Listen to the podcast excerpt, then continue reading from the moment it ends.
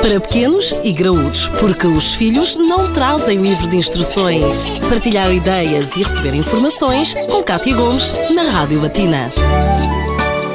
Ao longo desta semana, no Pequenos e Graúdos, temos vindo a falar de doces de Natal. Hoje passamos dos doces típicos para os chocolates que também estão muito presentes e fazem a delícia dos pequenos e, no fundo, também dos graúdos. Ora, a Inês Pádua é nutricionista, está novamente connosco, tem estado ao longo da semana. O que fazer com os chocolates uh, que a criança recebe no Natal? Porque vem o padrinho dá, vem a tia e dá, vem o primo e dá. Uh, no fundo, temos aqui muitos doces reunidos, muitos chocolates e como dosear isto da forma mais correta? O primeiro, o passa a fazer é guardar, portanto, não deixar que a criança fique uh, com eles todos na mão e que depois possa comer quando entender. Portanto, guardamos e depois damos uh, moderadamente. E, efetivamente, se forem de facto muitos chocolates, o melhor é oferecer, porque o facto de existir, de haver esta abundância, nunca vai dar bom resultado, seja na altura de Natal, seja depois aqueles que sobram para o resto do ano. Agora, dentro dos limites razoáveis, o chocolate não deve ser proibido no, no Natal, portanto, é uma época uh, que há forçosamente algum excesso e que a criança também não deve ser privada disso. Deixar que a criança abra, por exemplo, a janela do calendário do advento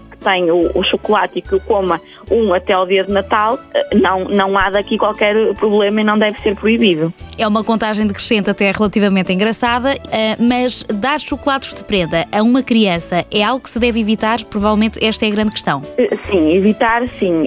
Se quem nos estiver a ouvir tiver que comprar uma prenda para uma criança e tendo em não conta faça, a abundância é? da época, é preferível que resista aos parentais de chocolate e aos, e aos pinheirinhos e, e, e aos bombons e compre algo mais educativo por exemplo, um lápis de cor, uma caixinha de lápis de cor, custa o mesmo que um chocolate ou uma caixa de chocolates e pode fazer sonhar muito mais uma criança e, e, e vai dar-lhe para muito mais tempo. Outra boa opção também são as bolachas caseiras, ou então outro docinho mais caseiro que também é, geralmente é mais controlado a nível de composição. Fazer aquelas saquinhas com bolachas, que é algo caseiro, é algo que dá muito mais valor porque foi alguém que o fez eh, e a criança, como será doce, irá gostar igualmente. Para isso, por exemplo, eh, temos aqui uma receita hoje muito simples e até bastante saudável quanto a bolachas, não é? Exatamente. Temos uma receita de bolachas de maçã e coco. E o que é que vamos precisar? Para elas precisamos de, de ingredientes que nos vão remeter muito para esta altura do ano e para esta altura do inverno. Portanto, duas chávenas de farinha de aveia. A farinha de aveia não é mais do que flocos de aveia triturados, uma maçã média também triturada, uma a duas colheres de sobremesa de mel, duas colheres de sobremesa de, de azeite, duas colheres de sobremesa de água fria, canela a gosto e coco a gosto. Para fazer é bastante simples. É só triturar a maçã, até podemos juntar à maçã um bocadinho de água só para ajudar melhor com, com a varinha mágica e depois juntar todos os ingredientes numa taça.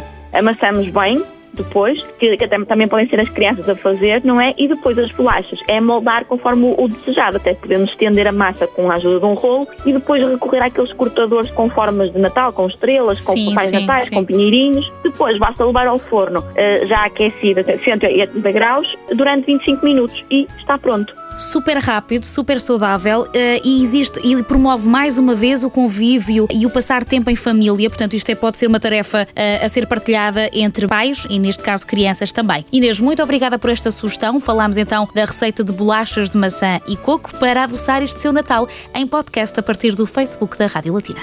Para pequenos e graúdos, a vida de filhos e pais, de segunda a sexta-feira, na Rádio Latina.